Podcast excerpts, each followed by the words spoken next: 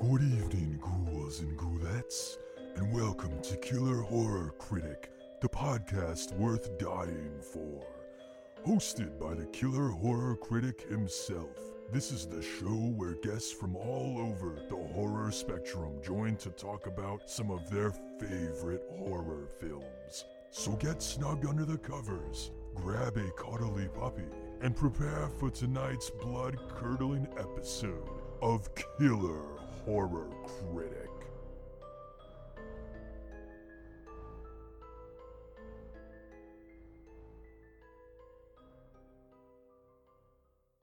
Good evening, horror fans, and welcome to another episode of Killer Horror Critic. I'm your host, Matt, And I'm Chris. And this is a podcast where my wife and I critique and argue over horror films like a couple of drunks at the bar. So maybe never learn anything, maybe we never enlighten you, maybe we never leave nice shiny presents beneath your knowledge tree. uh, but hopefully you just have a good time listening. So, you know what today is, Chris? No, what's today? garbage day. uh, so yeah, we are obviously talking about the 1987 film Silent Night, Deadly Night Part 2. I apologize for all of the Eric Freeman impressions I'm going to do tonight because it's so fucking hilarious. He's amazing. It's it's something. He's amazing. it's something. Um He'll fight you. but uh but yeah, so we are continuing our discussion on the Silent Night Deadly Night franchise with part 2 tonight. Uh, so this was directed by Lee Harry, who did one other feature after this called Street Soldiers. I have not seen it, believe it or not. It was written by Harry and Joseph H. Earle, who this was his only credit. I don't say this to belittle either of them, but I'm also not surprised. Is this franchise a career killer? Uh, for many, yes. Um, and it's basically, for those who haven't seen it, a uh, continuation of the first film in which Ricky, Billy's brother, you know, Billy, the killer Santa Claus from the first film, uh, Ricky is now in a mental institution for having gone crazy himself and killed people.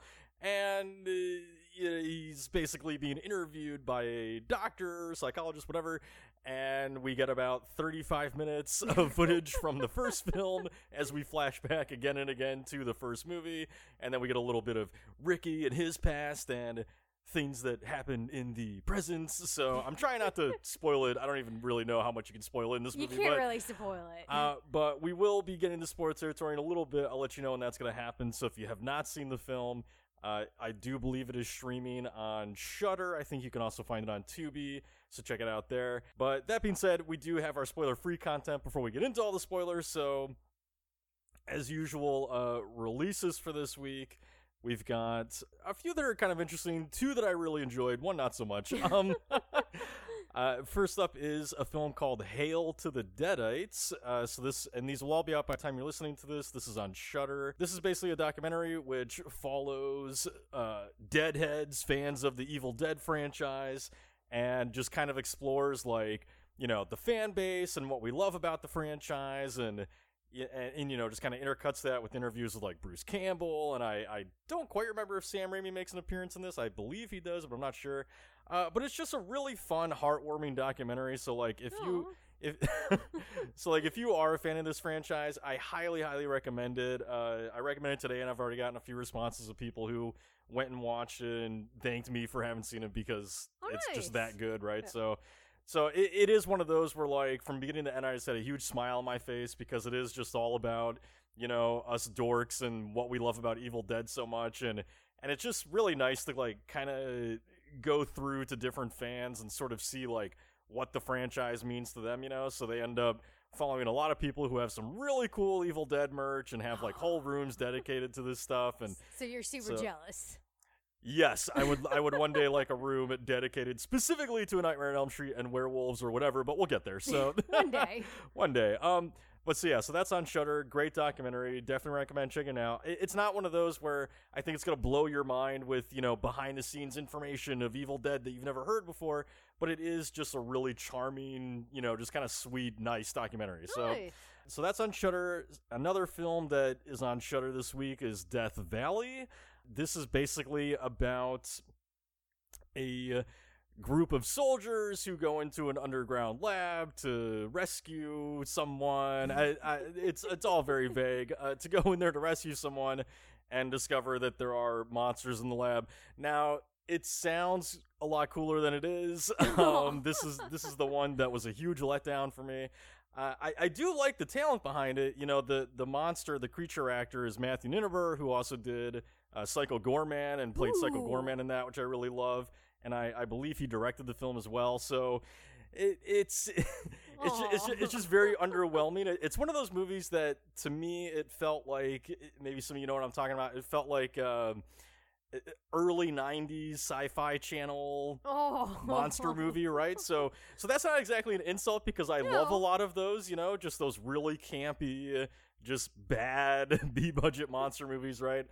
The problem with this is I think it was trying to be a little bit cooler and scarier than it actually is, you know. So so I, I don't know that it's necessarily having fun with the concept the way that it could. Uh, but the creatures are great, so if you just want good monsters for 90 minutes, there's some good monster footage in this for about 12 minutes. So uh, so it might be worth it for that alone, but um but yeah, just just go in expecting that this is more of like a I'm bored Sunday afternoon kind of watch, in my Yeah. opinions. Put it on while you're folding laundry. Yeah, That sort sure, something like that. Uh, or getting drunk. That would be that would be my my way to see it. Um, but all right, so that's on Shudder, and then lastly is a film called Agnes, and this is on VOD, and it's from uh, director Mickey Reese, who recently did the film Climate of the Hunter, which maybe some of you have seen. So Agnes is basically a play on the exorcism subgenre, and essentially it follows uh, you know, kind of one of those washed up priests who's under some investigations for like possible child stuff, you know, Ah. and and and he is kind of in in a sense like punished by the church by being sent to go investigate this possible possession, right? Mhm. and well there you know and he's and what he's sent to is a, a nunnery and it's one of the nuns who is supposedly possessed and then uh, to say more i feel like would spoil it so i will just leave it at this just to prepare you for like what you're getting into so it's sort of a spoiler but not really but the first half of the film is like a possession horror comedy okay. Okay, just very weird, kind of silly and over the top and sort of fun. And then the second half becomes like this sort of like intimate existential crisis kind of drama. Jesus. and and it, it just kind of it almost takes like a completely different tone and oddly enough i feel like I really love the second part of it when it becomes an almost completely different movie and and but both halves are both halves are great it's just one of those movies where like i'm not sure everyone's going to be able to make the tonal jump for it to you know work for them because it is such two tales of different halves right so This sounds like the type of movie where I would love the first half and then you love the second half. Yeah, probably. I mean, I it is a film that I really enjoyed, but again, if you've seen Mickey Reese's work, you know that you're in for something very unique and different, and definitely not for everybody. So just don't go in expecting your average possession horror movie. This is something completely different.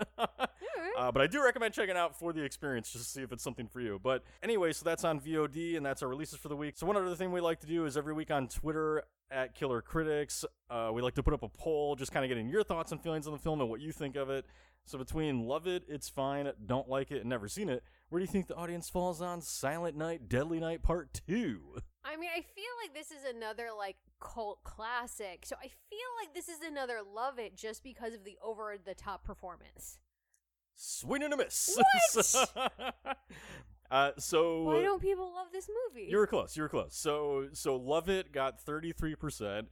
It's fine won with 36%. it's fine. Don't like it is 13% and never seen it is 18%.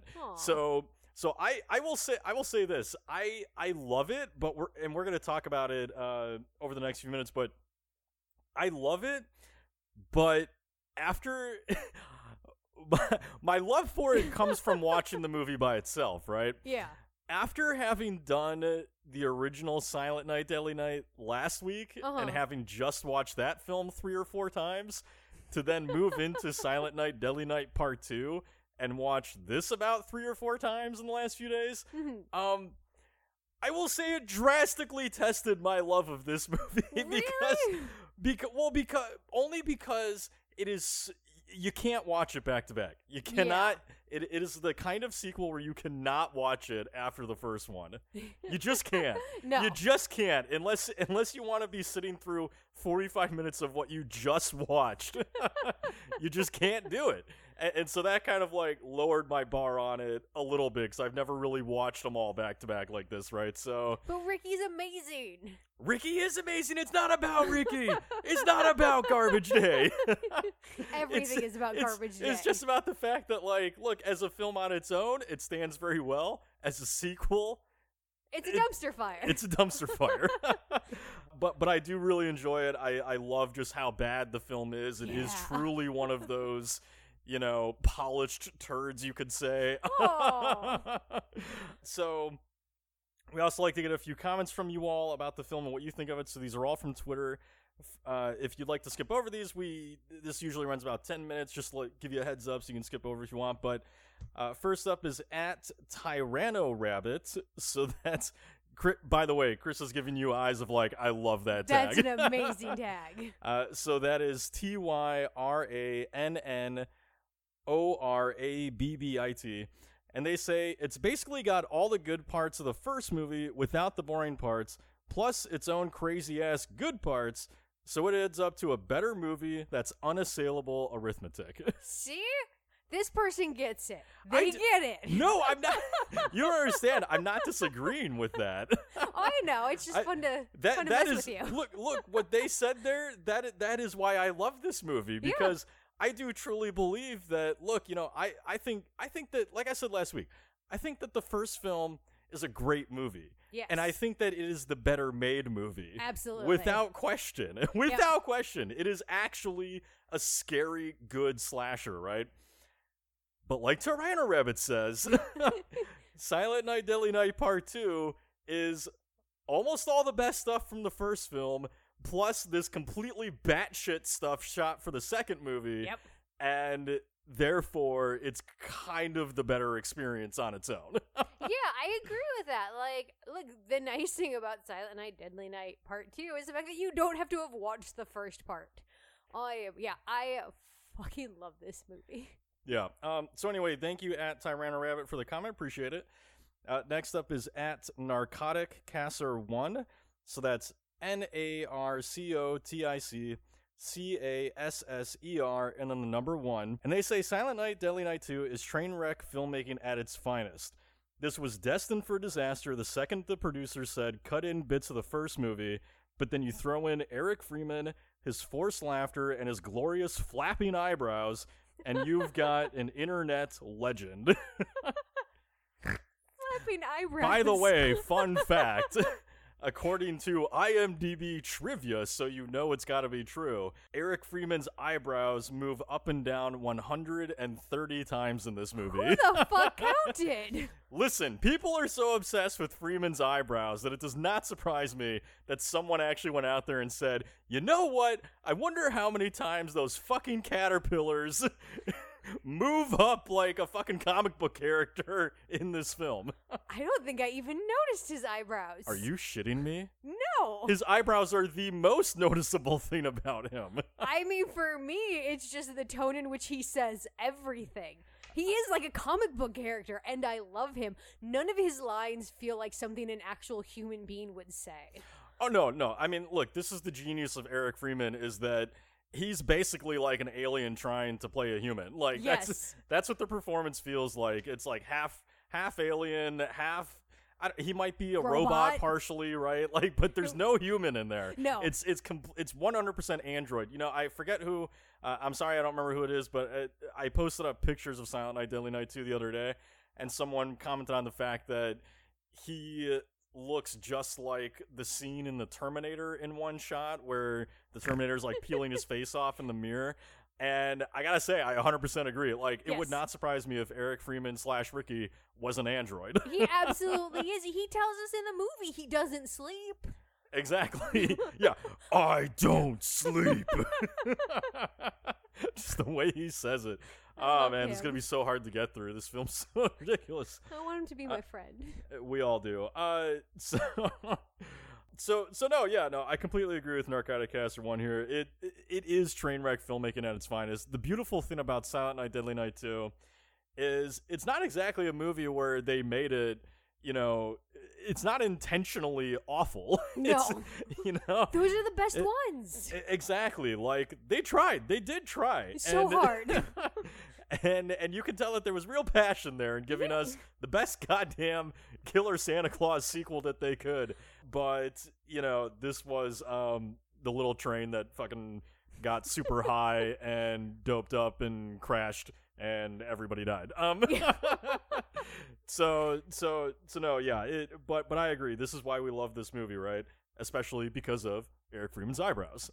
I guess I have to watch it again. Yes, you do. Um, so anyway, thank you at Narcotic Caster One for the comment. Appreciate it. Next up is at Dommy in LA. So that's D O M M Y I N L A. And they say usually you want to see part one before two. Not in this case. Part two is part one and two literally rolled into one movie. Why watch two movies when you could watch one in half the time? I mean, you're not wrong. It's science, Chris. It's science. this is math. yeah. I it's weird. I don't necessarily disagree with that. I mean, you watch one because it's actually a good film. Uh, But- you, ju- you just sat here for like five minutes arguing with me about why part two is so much better, and now you're going to argue with Dommy here about Oh, why. Here, here's the thing. I think that you should watch both films, but I think to your point earlier, you should not watch them back to back.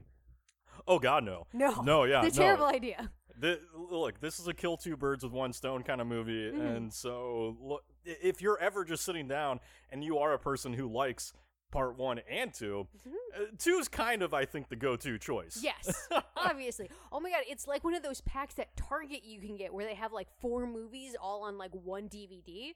Only it's all in one movie. I You have no idea what I'm talking about, do? No, I know what you're talking about. It's just an odd comparison, but yes, sure. it's it's got everything. Um, but anyway, thank you at Dommy in LA for the comment. Appreciate it.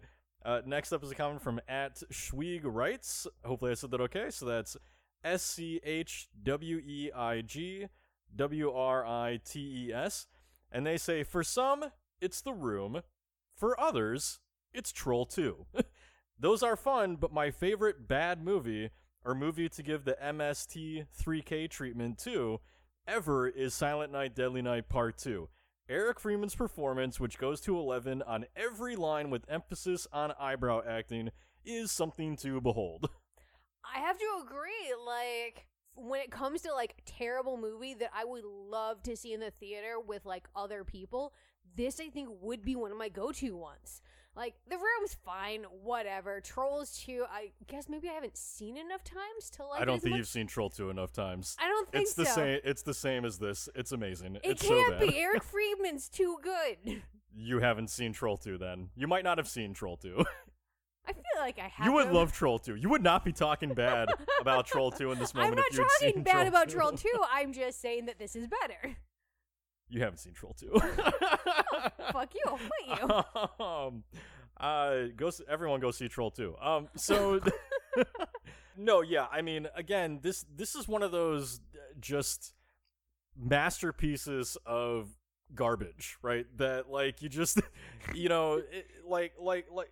Like okay, so one of my favorite films is Alien, right? Mhm. and, and I consider Alien to be one of those movies where just everything was firing, uh, like all, all cylinders were firing, everything went in, fell into the right place, right? Uh-huh. Just one of those like happens once in a lifetime kind of movies, Mhm. magic bottled, right?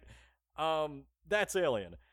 Silent Night, Deadly Night Part Two is one of those films that is the exact opposite, where Yeah, every cylinder is broken. where every cylinder is broken. it's just really fucked up. It, the maintenance guy hasn't worked on them. God knows when. You know, it's like one of those elevators where you step in and it says that it hasn't had maintenance since like 1942, and you're kind of like. Why am I writing this? that I feel like that should be a thing that's looked at. Uh, that's Silent Night, Deadly Night Part Two. And then the elevator breaks and you know you only fall one story but it's a really exciting wild ride the whole way down Here's the thing I'll say in defense of it though. It's really hard to make a movie that's this bad and this fun. So that oh, takes Oh, yeah. a weird amount of talent. oh no it really does it, it takes a weird amount of, of talent lack of talent fucking up doing things right somehow you know it just it's it's just it's a miracle of a movie for its own reasons right Yes. so and i also want to add you know i feel that speaking of eric freeman's eyebrows you know I feel that look, we, we talk about all these performances that were looked over for Oscars, you know, Toni Collette in Hereditary, maybe Florence Pugh in Midsommar. Uh, Eric Freeman's eyebrows, I think, might be the most overlooked performance of all time. like, those eyebrows have a complete mind of their own. They're acting their hearts out. Would it be for best lead in a comedic role? I don't care. Best actor. Best actor, all right? Those eyebrows were doing things that some actors can't do with pages and pages of dialogue, all right? those a- those eyebrows were brilliant and they deserve every bit of recognition that the Academy can give. Uh, so so that that is my vote for all-time overlooked performance. Really got a hard on for those film. eyebrows. I love them. So uh, I might have to divorce you for them. So uh, so anyway, thank you at Schwig Writes for the comment. Really appreciate it. And then last comment is from SC Scanlan. So that's S C S C A N L A N.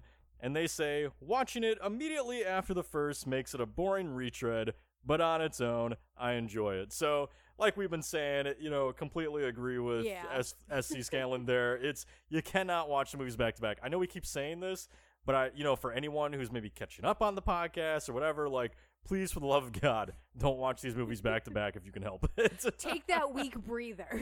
right, take a breather if you can. Yep. Give yourself some time before you come back to this one or the first one or whatever, whatever episode you're on. Give it a breather between these two.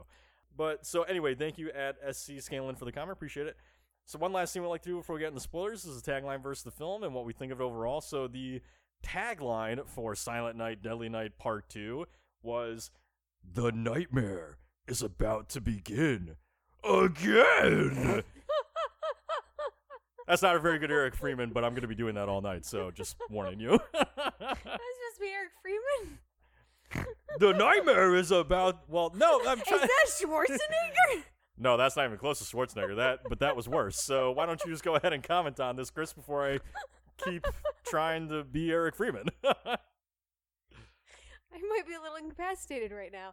I uh, what a fucking tagline. Look, I feel a like terrible It's a terrible tagline for a terrible film. Let's be honest. Doesn't matter because I love this movie. Like, it's a dumpster fire. We've said that. The only complaint I have about this film is I want more Ricky time. Everybody wants more Ricky. Yes. You don't watch this movie and go, "I want less of Eric Freeman." no, you, you want only more want more Eric of Eric Freeman. Yes. You want all the Eric Freeman. You want every ounce of that muscly, robotic monster of a man. you want every piece of him. Yes.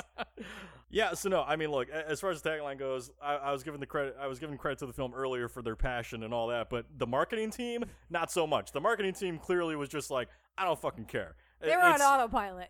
I don't fucking care. It's uh, we're doing this again, again. You know, like the, the tagline can fuck off. But as far as the movie goes, uh, I, I've already talked enough about how much I love this, and that's just going to be the next hour of this. So, uh, so what I will say is, for those who are are maybe listening and haven't seen the film before, and are asking themselves the question of why in dear God would you make a film that is just 35 to I, I forget exactly what the amount is, but like 35 to 45 minutes of the original movie with a few added scenes. Like why why in God's name would you make that sequel uh this this clip show movie episode or whatever you want to call this?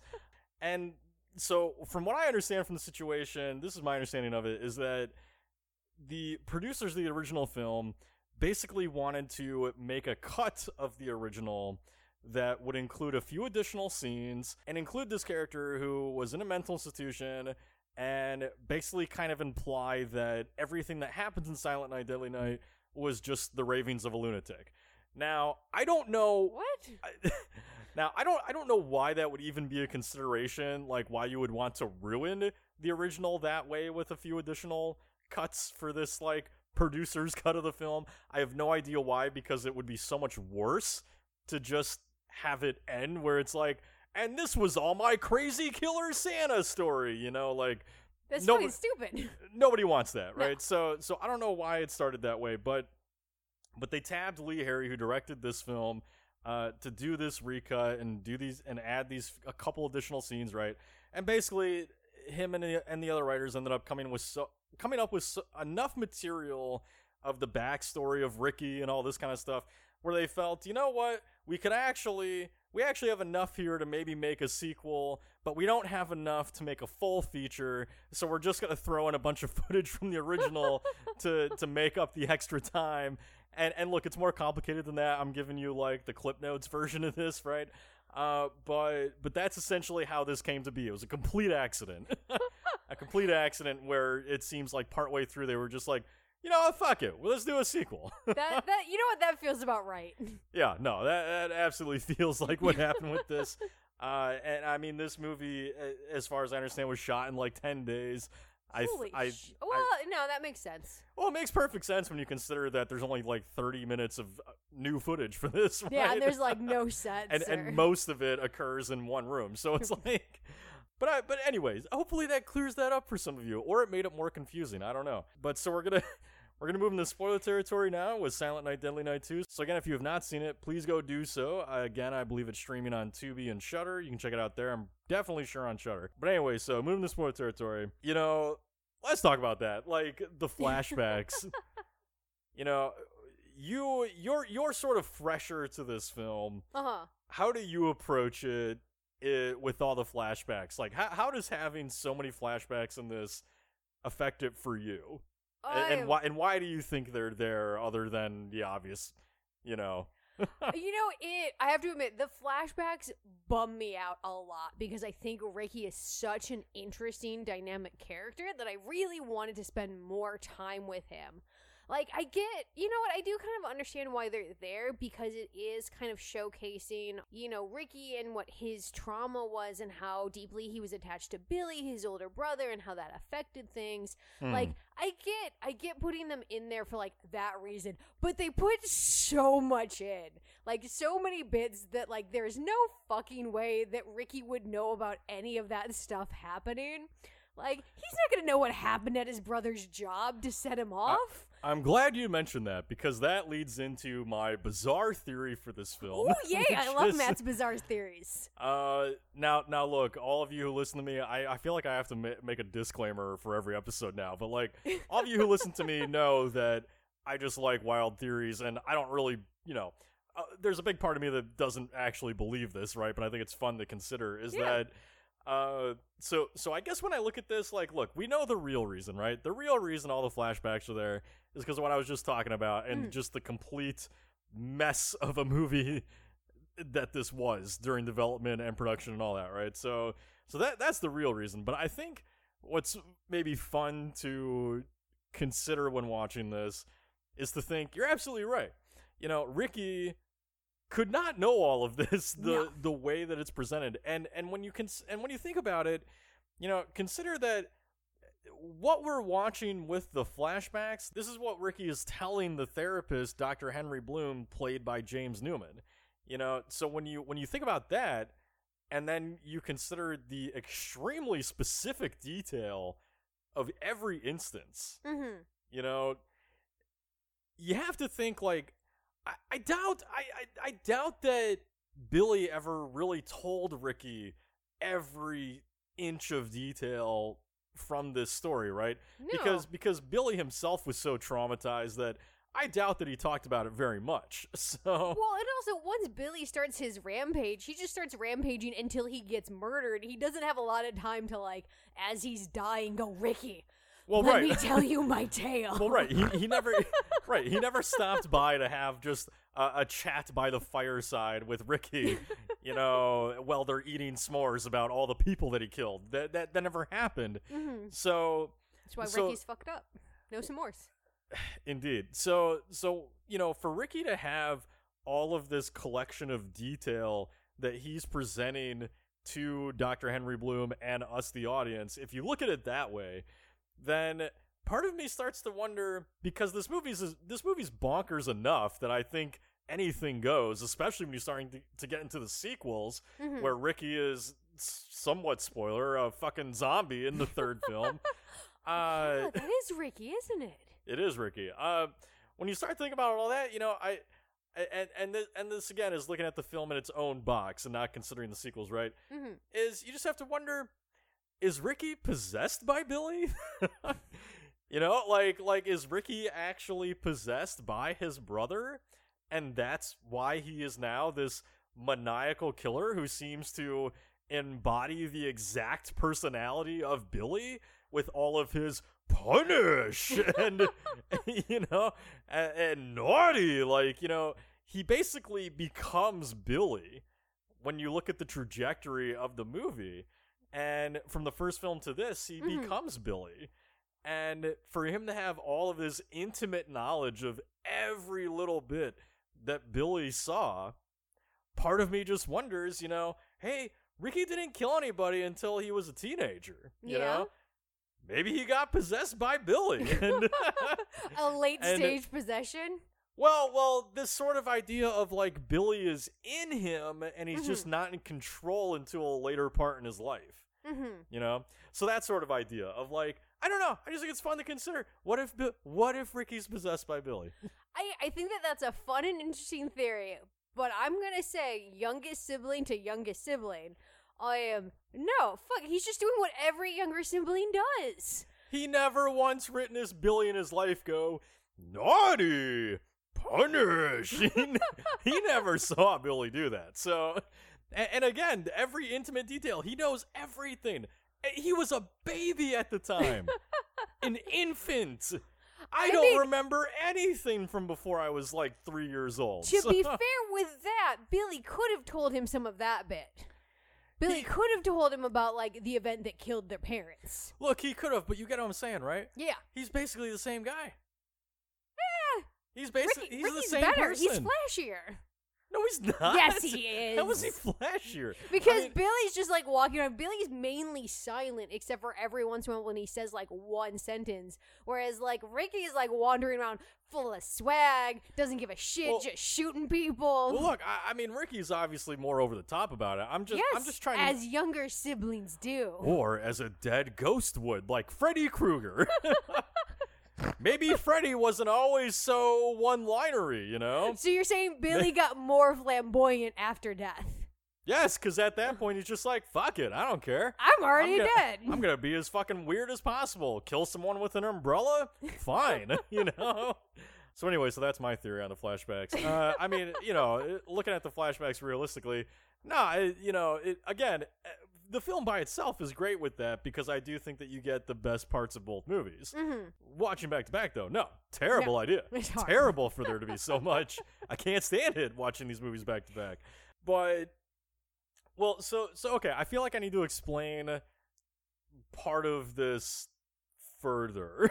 Okay. so let's think about it this way. So you've got this doctor, Henry Bloom, hmm who, you know, he, he- he's basically he's kind of there I think to represent the uh, sort of running theme through the first two movies, which is that, you know, all of our institutions fail. Like the first film is all about how, you know, the nunnery and the police in a sense fail, right? Mhm.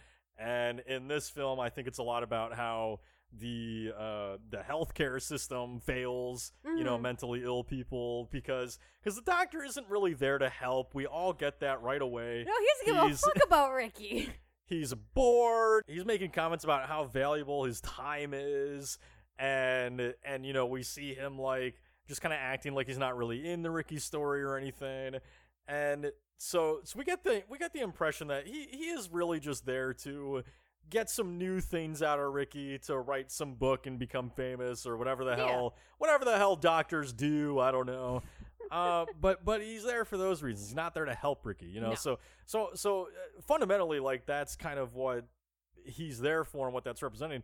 But what I kind of like, like again, talking about the flashbacks and Ricky's sort of, you know, storytelling is that if you can again, if you look at it in terms of like, you know, how much can we really trust him? Because you gotta, oh, he's horribly untrustworthy. All right. So you gotta understand, like, we're we're basically listening to an unreliable narrator, you know, Yeah. because because it's not it's not a sane person giving us the flashbacks. It's Ricky, Mm-hmm. very very uh ill individual, right? And and so so you know it's on one hand it's it's incredible that he somehow remembers every detail of what happened in the original, but on the other hand, when you start looking at his own backstory, you have to start asking yourself there too, how much of that is actually real? Mm-hmm. you know and so so i almost start to feel with it like uh, you know again kind of talking about this sort of possession theme or or just how the film plays with the audience is that uh, i sort of start to look at it like maybe none of that happened that way maybe nothing that ricky actually tells us really happened that way Yeah. May- maybe he's possessed and it's billy just you know giving a fib like just you know Giving a fib.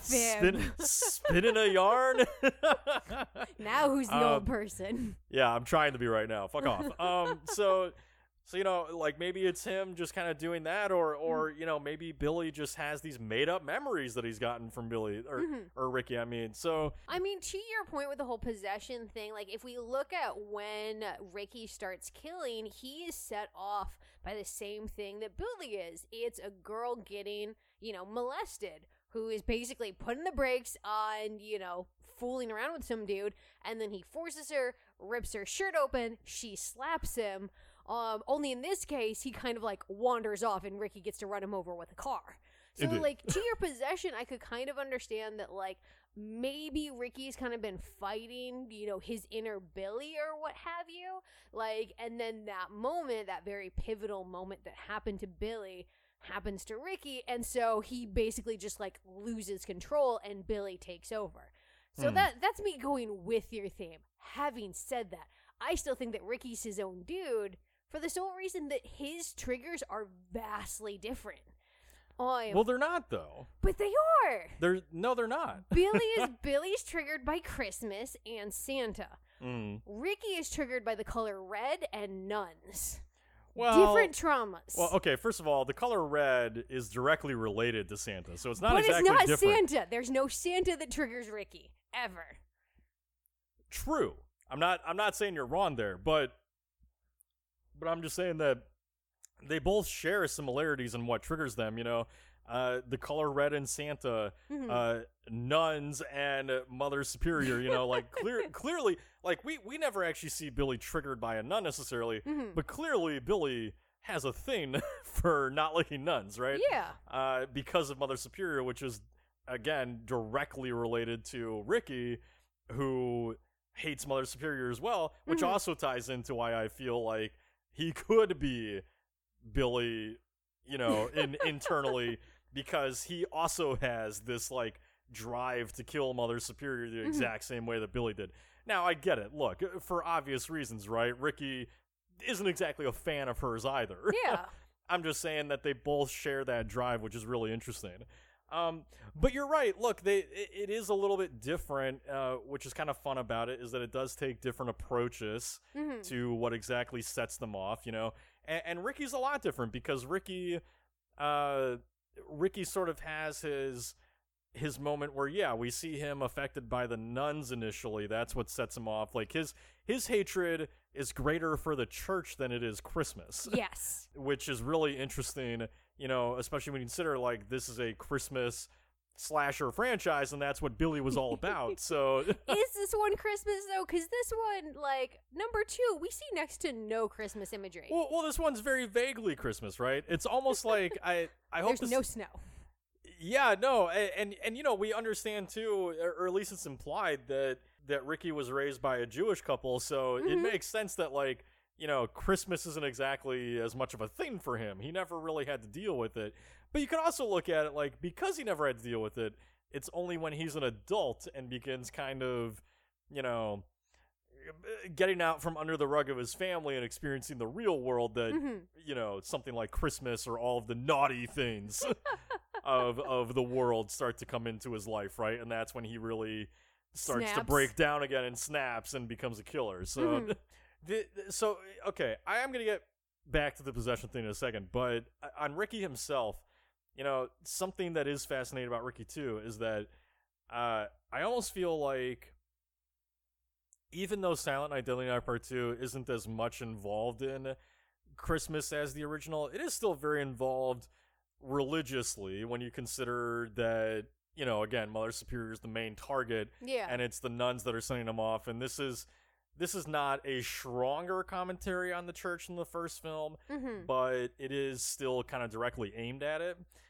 And I almost start to wonder, like, you know, Ricky himself, which I think is cool, is almost like a force of nature in this movie. He he he- Yeah. he, himself is almost kind of like a biblical sort of force.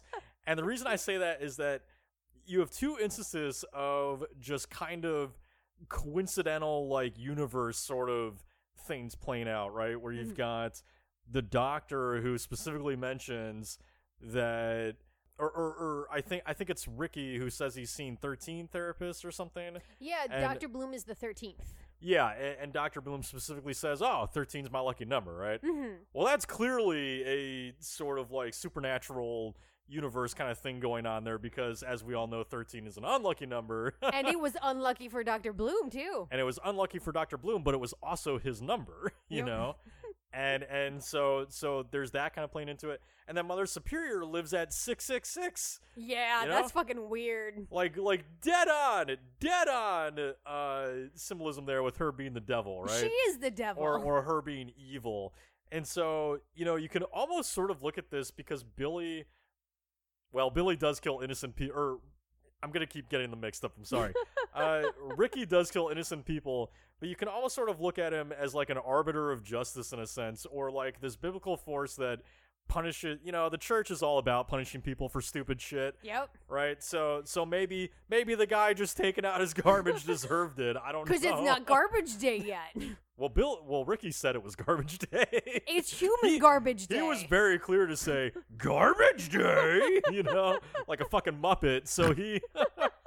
uh, so it was definitely garbage day. But no, what I'm getting at is that you know there there are all these sort of supernatural forces that play into it that aren't present in the first film. Mm-hmm. Uh, that sort of make it almost all start to seem like destiny. Like he has actually become like a hand of God, so to speak. You know, as fucked up as that sounds.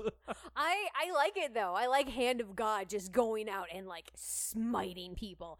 And I feel like that kind of works because I am, you know, the same as Billy, he lets the small child go. He lets the one innocent person, like truly innocent person, you know, mm. go free even though she has a red bow, which I think is pretty pretty symbiotic because like the entire time as Ricky's going on his rampage, it's red. Red keeps setting him off. Everybody he kills is wearing red, or there's a red car, or there's something red that's like setting him off throughout the entire thing, which is still why I think he's just a vengeful younger brother. Okay, well, I, I have a comment on the red thing, but I just first want to say, like, you know, just finishing up what I'm saying here is hmm. that is that you know something that's so interesting about the Silent Night, Deadly Night franchise, at least for these first two films, because that changes in the third one.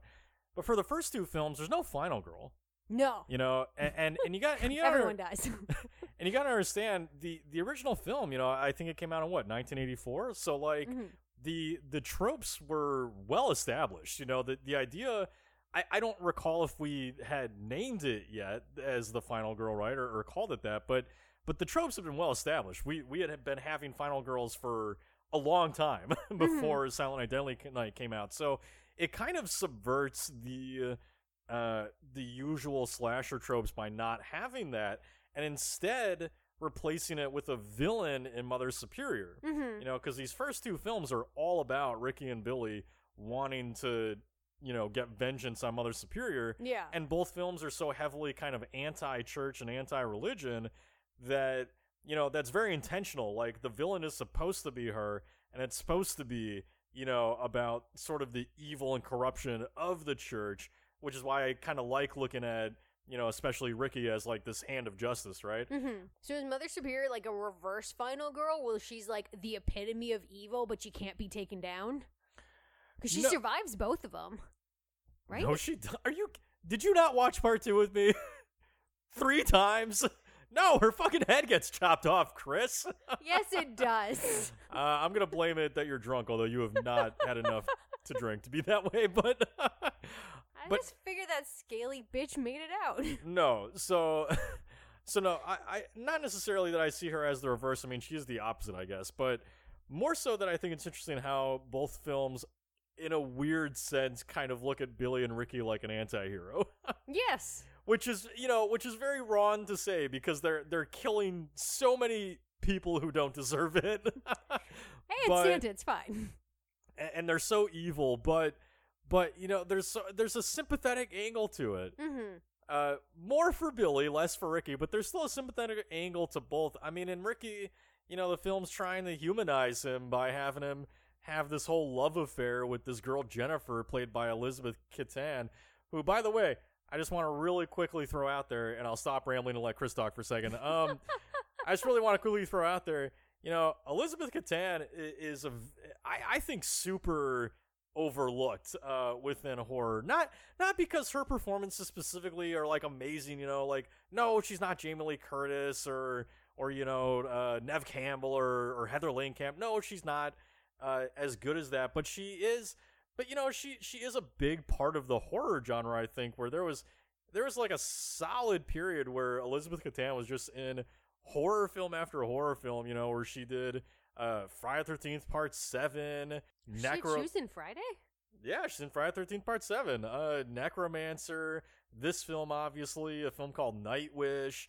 Like she, she is a genre actress, you know. And so, I anyway, I just think she's kind of overlooked, and, and I think she has a fun performance in this. But what the hell were we saying? um, well, since we're talking about her, can I just say how much I love Jennifer and I'm kind of like bummed about her fate in this film? Just because, like, look, Jennifer would have been the perfect girl for Ricky. Because look, their first, their meet cute, their meet cute is her hitting when hitting him with a goddamn car and Hey. then laughing about hey, it. according to Ricky, it was just a gentle tap. They just ran into each other. he got she knocked on his goddamn ass. But no, uh, it's it's a little bit of a bummer for me because they were so close to potentially being like a Chucky Tiffany couple, and I think they could have been there. they were never. What are you They talking could have about? been. They were never close to being a Chucky Tiffany. She couple. she's hit not, him. She's that makes her a murderer. I, I think that, that, makes. makes her a murdering psychopath that she accidentally hit somebody on a motorcycle. I feel like when you laugh about almost killing someone, it makes you a little unhinged. no, first she ran out be- to check that he was okay, and then when she saw that he hadn't been decapitated, she was like, "Okay, I'm gonna laugh because this is super uncomfortable because I just hit you, and I hope you don't sue me, and I want I want to appear to." You know, I want you to like me so that you don't sue my No, ass off. I, I think if Ricky had gone gone with a slightly tamer kill for the first time that he killed in front of her, they would have been fine. She Yeah. would have been there with him. I do think it's funny that Ricky was absolutely ready to murder her, and then it's like, oh, she's cute. I guess I'll let her live She had time. legs for days. You're not Yeah. gonna kill a girl He- that beautiful. he wasn't in a punishing mood that day. Um, no. Later she, though. because she maybe deserved it. But look, so so look, this is an interesting. Okay, so Jennifer's fascinating too because this also goes along with what I'm trying to say about Ricky's unreliable narrator ness. um, and I'm sorry, all I'm super buzzed. Uh, and so this, uh, you were talking about red. I, this is what I wanted to mention about the red colors. Is Mhm. that so? Again, another thing that is not coincidence. You know, so No. recall that I was talking earlier about how you know the original concept for this was to be a few additional scenes to the first film, uh, implying that the first film never happened, right? And it was just the ravings of a madman. Mm-hmm. So when you look at this, there are two ways to look at it. One is that it did happen, and that Ricky's just very obsessed with the color red, Mm-hmm. uh, because you know you know that there's no way that red was present like this for every one of these instances. You know, every they totally could. Red's a common color. every single car that he encounters is red. There's a lot of red cars out there. Everything is red in this movie, Okay. Chris. Everything. So Both of So, those dudes are look, douchebags even- and would have look, red cars. Look, even the doctor takes a moment to write down red car. Hmm, good point, doc, you know. So like look, that that that that's that's played comedically and you can Mhm. play it like oh the doctor's not actually listening to him but i actually think that's the one moment that he is listening to ricky because writing down the red car i think implies that this is all made up Mhm. ricky doesn't remember the details right Well, ricky ricky is ricky is either uh, getting his memory mixed up or it never happened mhm. or he's conflating details, you know, because you know, so if if you just think like, okay, red is a color that he's obsessed with, whether because of Santa Claus or blood or both or whatever, um, it starts to give you the impression that you know you can question everything he's telling us Mhm. because uh, because uh, things that are not fact that were not actu- actual details at the time are making their way into his story like this color red and the red car appearing over and over and over again you know which gets to jennifer which is Mhm. i think i don't think ricky ever had a relationship with jennifer i think i think that that part's all made up too for all we know he just walked up to Chip, murdered him, and then murdered Jennifer. Well, not that necessarily. Uh, For all we know, Jennifer was a girl that Ricky liked or or was obsessed with, right? Mm-hmm. And maybe the moment that he found out that you know she's a fucking adult and has slept with somebody before, you know, maybe he decided, well, they're naughty now, and I'm gonna kill them. I, I just, you know, Ricky is so unstable and so not there Mhm. that it's hard to imagine that he had any successful relationship for a brief period of time because he's a fucking psychopath. So, so you know, you just and, and maybe he wants love, but you know that's why he's telling this story. Like Mhm. maybe, maybe he he is upset that he killed Jennifer because maybe she was someone he actually had interest in and liked, and his urges got the hold of him. You know, Mhm. but all I'm saying is like once you once you start to factor in the red car and you know his too specific memory of the first film and all this kind of stuff, you know, it just starts to feel like I can't trust anything you're saying and it's very likely that none of this ever happened. I mean, for God's sakes, you killed somebody with an umbrella. Who actually thinks that he killed him with an umbrella? I do. I believe in Ricky. I don't even know if you can do that. Oh no! I mean, Jason does shit like that all the time. That's Jason. That's not fucking Ricky. That's true. Here's here's the thing that I find interesting is I think to your point about whether how much of the story he's telling is true or not comes back to that moment with the doctor writing down the red car because the first two murders that Ricky, you know, admits to, Dr. Bloom says there's no record of. There's no record of anywhere. So that kind of plays into your theory that who knows what's real or not.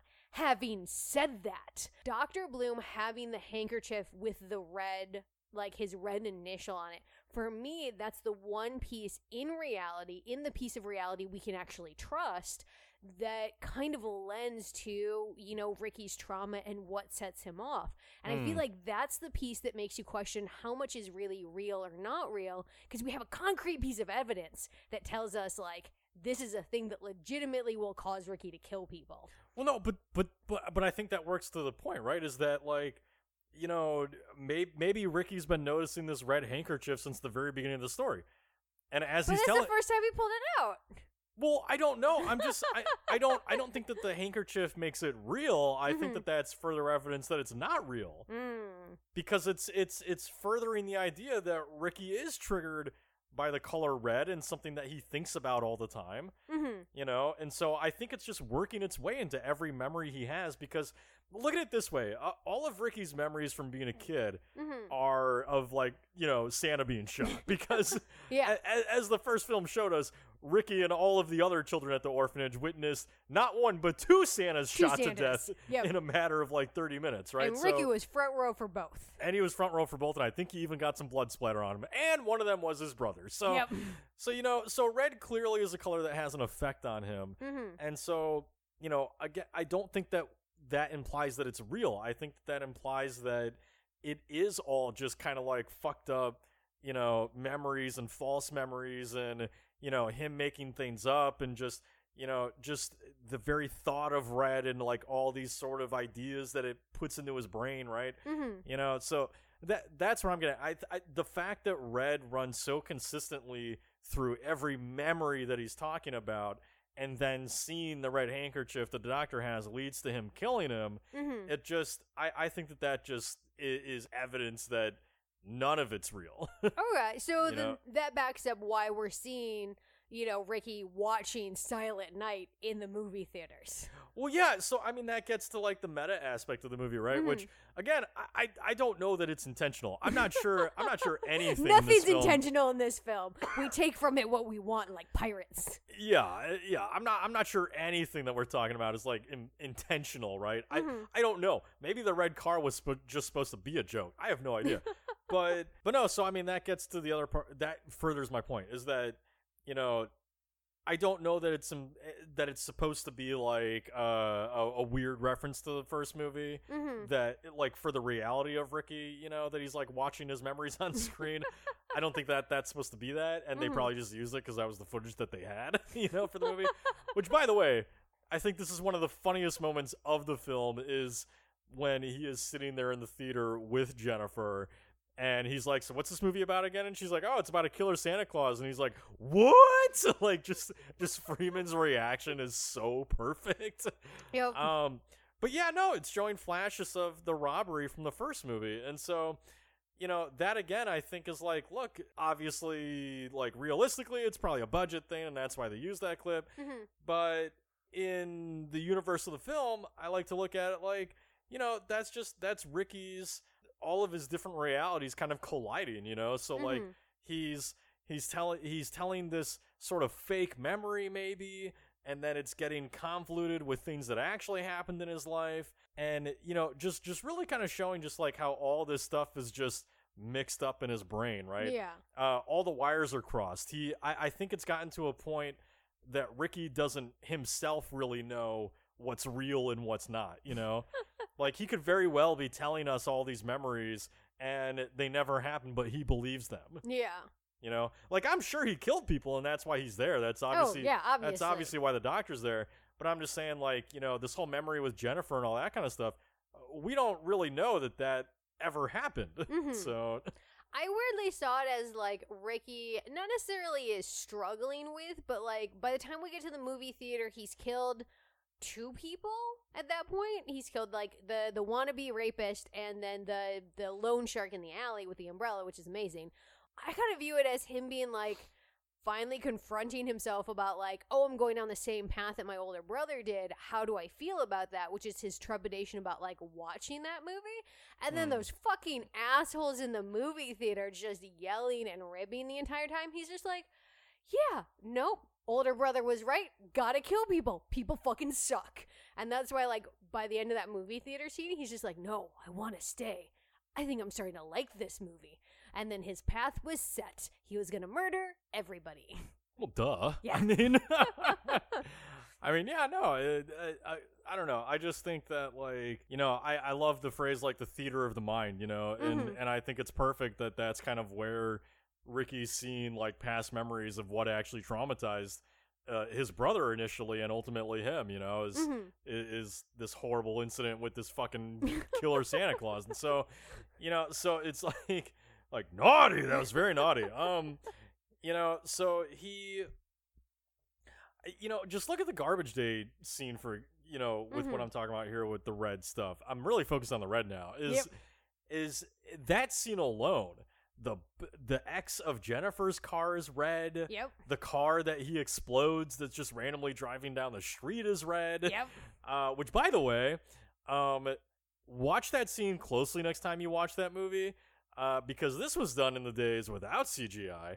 So that's an actual car stunt, obviously, Mhm. and it makes me flinch every single time I watch the stunt person, the stand-in for Ricky there, almost get hit by the red car as it's going off the ramp and then explodes. Because that person also flinches because they didn't expect the car to be that close, and it freaks me out every time. Yep. It is a very close call. low budget filmmaking, the wonders of movie making, everyone. It's Um, lucky no one died. it is life or death, uh, believe it or not. Um, so so so no, yeah. It, there's just so much. There's too much red. There's too much red for it to be real.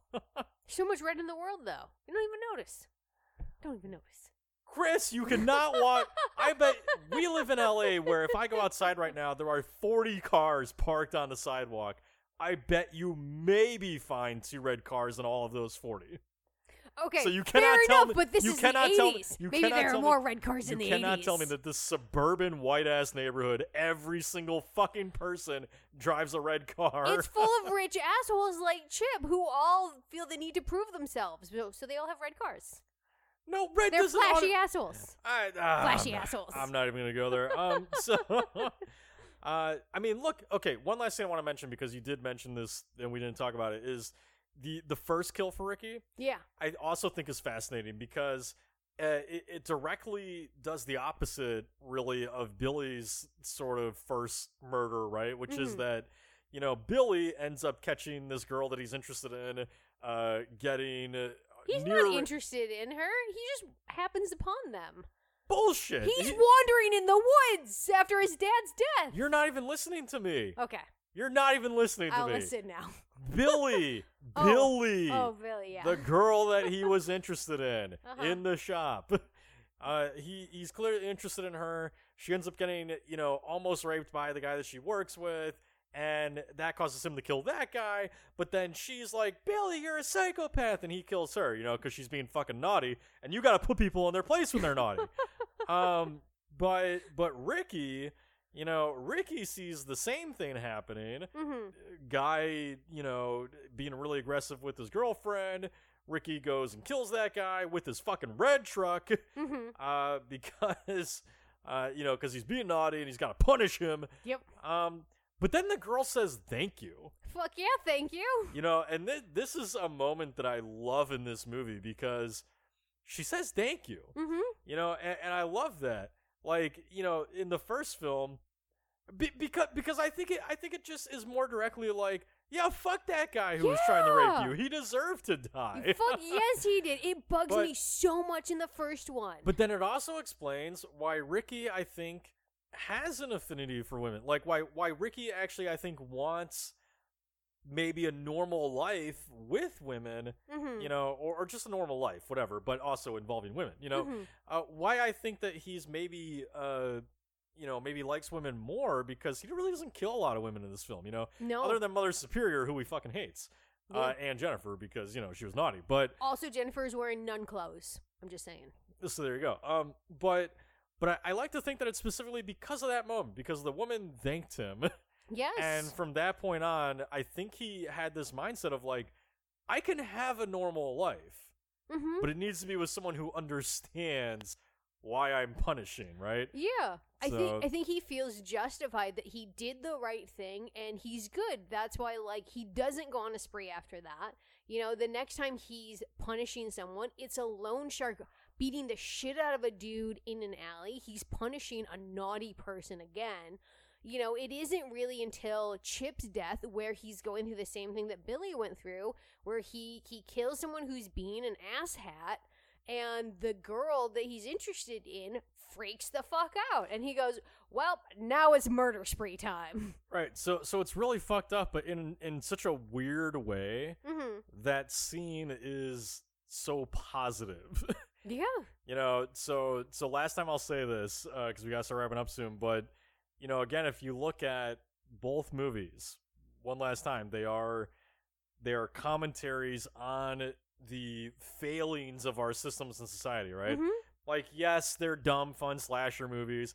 Yes i get that silent night deadly night part 2 is not the most revolutionary innovative uh uh you know brilliant commentary on the world out there right? But ultimately these two films are about the failing of institutions and how they fail people who need help you know? And it's this weirdly positive moment where i don't think it justifies murder no but it's a moment that why why are you shrugging like ah it kind of justifies murder. No it doesn't. Yeah, fuck that guy. I hate that guy. No yeah hey, yeah that guy sucks and he deserves to die but that's not the point. Yeah. It, it's not it's not a moment to justify murder in general. It's a moment to kind of say like forget the murder part. It's just somebody actually understanding ricky for a moment. Yes. You know and, and it's so it's just like in a weird way like he just murdered somebody but it's such a like nice touching moment because it's like this is probably the only time in ricky's life ever that someone has actually been like I get it. yeah, who's seen him for who he is in his heart of hearts and mm. accepts him for it. Right. So it's a mo- it's a moment of like saying like, look, I I know I know you have issues, but you're okay. It doesn't it doesn't make you evil on its own, right? So exactly. so weirdly positive message to take out of that one scene in this fuck up in this fucking wacky movie, right? So so anyway, we do have to start wrapping up. So who is your killer death of Silent Night Deadly Night Part 2? Uh, look, that's probably Chip getting electrocuted by the car because I think that's pretty fucking awesome. Punish. Punish Chip he did. Are you Yoda? I guess so. He kind of, you know, Ricky sort of reminds me of Yoda a little bit. Um, in his No, because Ricky's badass and Yoda's a weird little swamp goblin. Fuck you, Yoda rules. Yoda's Fuck an annoying little swamp rabbit. Get out of. God damn it, we're getting a divorce after this. Um, I'm not saying I don't like Yoda, but Ricky's better. no, you just called Yoda a little dork. Um, he is a little dork. He's hiding in a fucking swamp. I'm getting the papers tomorrow. Getting a divorce. Uh, all right, so. I mean, come on, my my killer death is garbage day. You're just It's saying the- that because it's hilarious to hear him say garbage day. It's the most iconic f- moment of the movie. It's an iconic moment, but it's a shit death. no, he it's just not a- shoots him. No, it's not a shit death if you look at the the whole moment as a whole. You can't just look at the gun. You have to look at the whole moment. And the whole moment is a fucking poor bastard taking his trash out to the street and he just happens to be there right as Ricky is rampaging through the neighborhood like fucking mini King Kong and is just and is for no reason whatsoever just like garbage day and shoots the guy. He didn't do anything naughty. Maybe the gar maybe the trash is being taken out a day late. I don't know. But but that doesn't justify his death. So no, it's the whole moment. It's fucking hilarious, Chris. It is a great That moment. That's that is the best death. Now now okay, as far as actual kills go, sure, the boyfriend's great. His eyes explode. He's not. They're exes. They broke up. Same difference. So it's Fuck you. but no, yeah, no, it's it's garbage day.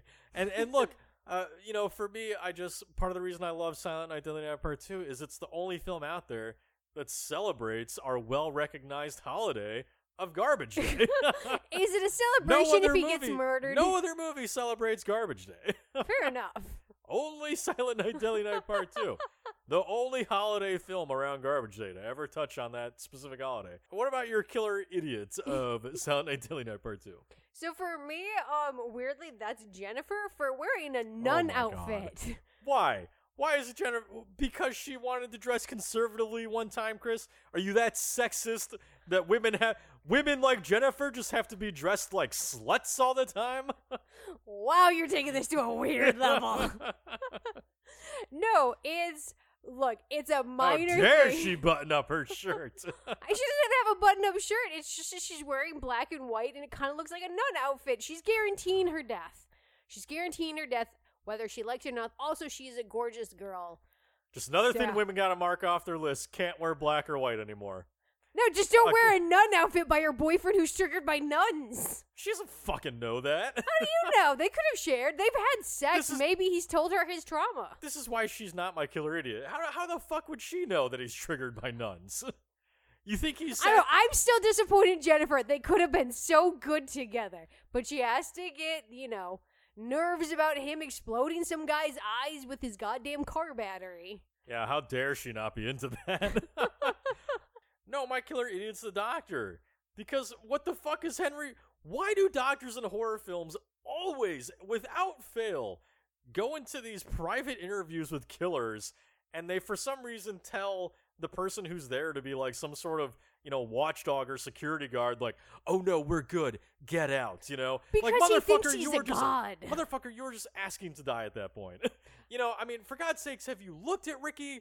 Eric Freeman is a mini gorilla, all right? Like he and he and he has no handcuffs, like and you and and he says, you are a pencil neck fucking doctor. Like you're not if he decides he wants you dead, you're dead, man. Like why would you dismiss the guard? Uh, you know, so it just he's my idiot. I, I every Yeah. time I see one of these films, I'm like that's the that's the most idiotic person in the entire movie. They have weird god complexes that think that they're invaluable to getting murdered by their patients. And their patients love to murder them.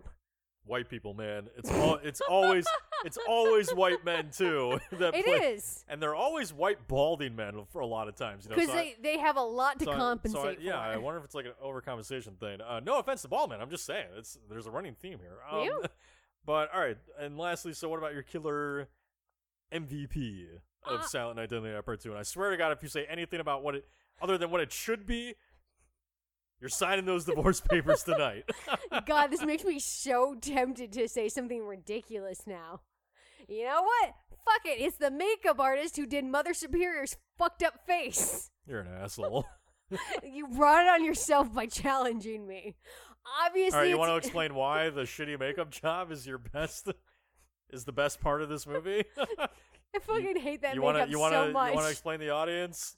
Make yourself look like a fool. to be fair, you made me look like a fool by challenging me. All right, go for it. Why is that the best part of the movie? I don't have a reason. No, obviously it's Eric Freeman. Obviously, because Ricky is right. amazing. we should have had an entire movie of Ricky that would have been so much better, and it's a bummer that we missed out on that. Also, I still have to point out, his Mother Superior's face is so fucked up. What happened to her? What happened in her lifetime that caused her face to turn to stone? I mean, she does look like a character straight out of Game of Thrones with like the the stone face, Right. like disease. there, right? there is Like- no human reason why her face should look like that. Like it I- I doesn't look like burns. I mean, they they mentioned that she had a stroke, but a stroke doesn't make you look like a fucking uh, golem, you know? no, so- my grandpa had a stroke. I know what it looks like, and it doesn't look like that crater faced fuck all. I'm so sorry to all the crater face people out there. Like, this is this is not an indictment of that, but she is. Like I get you're changing actresses and you want to like mess the face Well, I mean that, not. I mean that was the real reason. Is look, they change actresses, you know, so they had to they had to cover up that it wasn't the Mother Superior from the first Give film. her but- burn scars. That's a very realistic. She could have been in a fire. you know, burn scars are hard to do though. They probably and weird stone face is easy. I don't know. I really can't explain it. Um, Sorry, I needed to go on this tirade. yeah, no. So, uh, so you mentioned Eric Freeman. Obviously, that's mine too. It, you know, the the thing with Eric Freeman is uh, something I didn't mention before, which I found interesting, is that as far as I understand, uh, part of the reason his performance is the way that it is is Mhm. there was I- a lot of arguing on set. I think of like how Ricky should be portrayed. You know, so so there was there was a tug of war between ideas of like either we play Ricky as this like cold calculating killer or we play Ricky as a over the top one liner akin to Freddy Krueger, right? So so Eric Freeman himself I think was kind of being told two different ways to portray the character Aww. and so this is kind of like the mixed pot of what the fuck that we got. uh, but but no, yeah, I mean, really, my killer MVP is Eric Freeman's eyebrows. Again, of I- again, I mean those those those uh, living caterpillars should have each won an Oscar. uh, I, I I don't know what acting school they went to. Clearly, it was superior to everything out there. Uh, they must have an incredible teacher. I don't know who, um, but they but they they deserve to take home that award for all of the expressing that they do. Um, I want to see. Has he been in any other films? He's been in other stuff, uh, a lot of TV, I think. Uh, nothing, nothing as iconic as Silent Night, Deadly Night Part Two. Boo! I want more Eric Freeman. yeah, you can find you can find him. He's got some good. He's got some credits to his name. Um, again, nothing that you know is on this level, but. Uh, but anyways, that is going to do it for us on Silent Night, Deadly Night Part 2.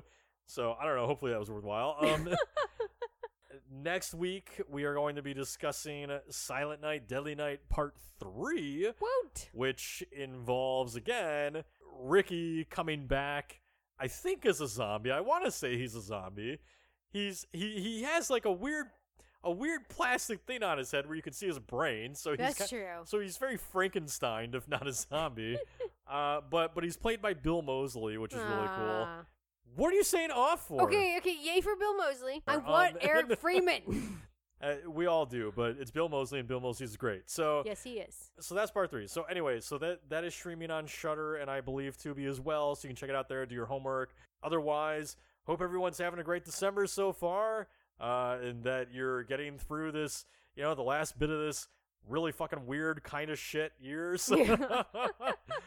Uh, and yes, we'll see you next week. So I'm Matt. And I'm Chris. and have a great night, horror fans. Bye. Don't be naughty. I hope you've enjoyed tonight's episode of Killer Horror Critic. If you'd like to scream with us some more, please subscribe on iTunes and follow us on Twitter at Killer from Space, as well as Instagram at Killer underscore horror underscore critic. New episodes release every Friday, so keep your eyeballs peeled, just the way I like them. Have a good night, horror fans,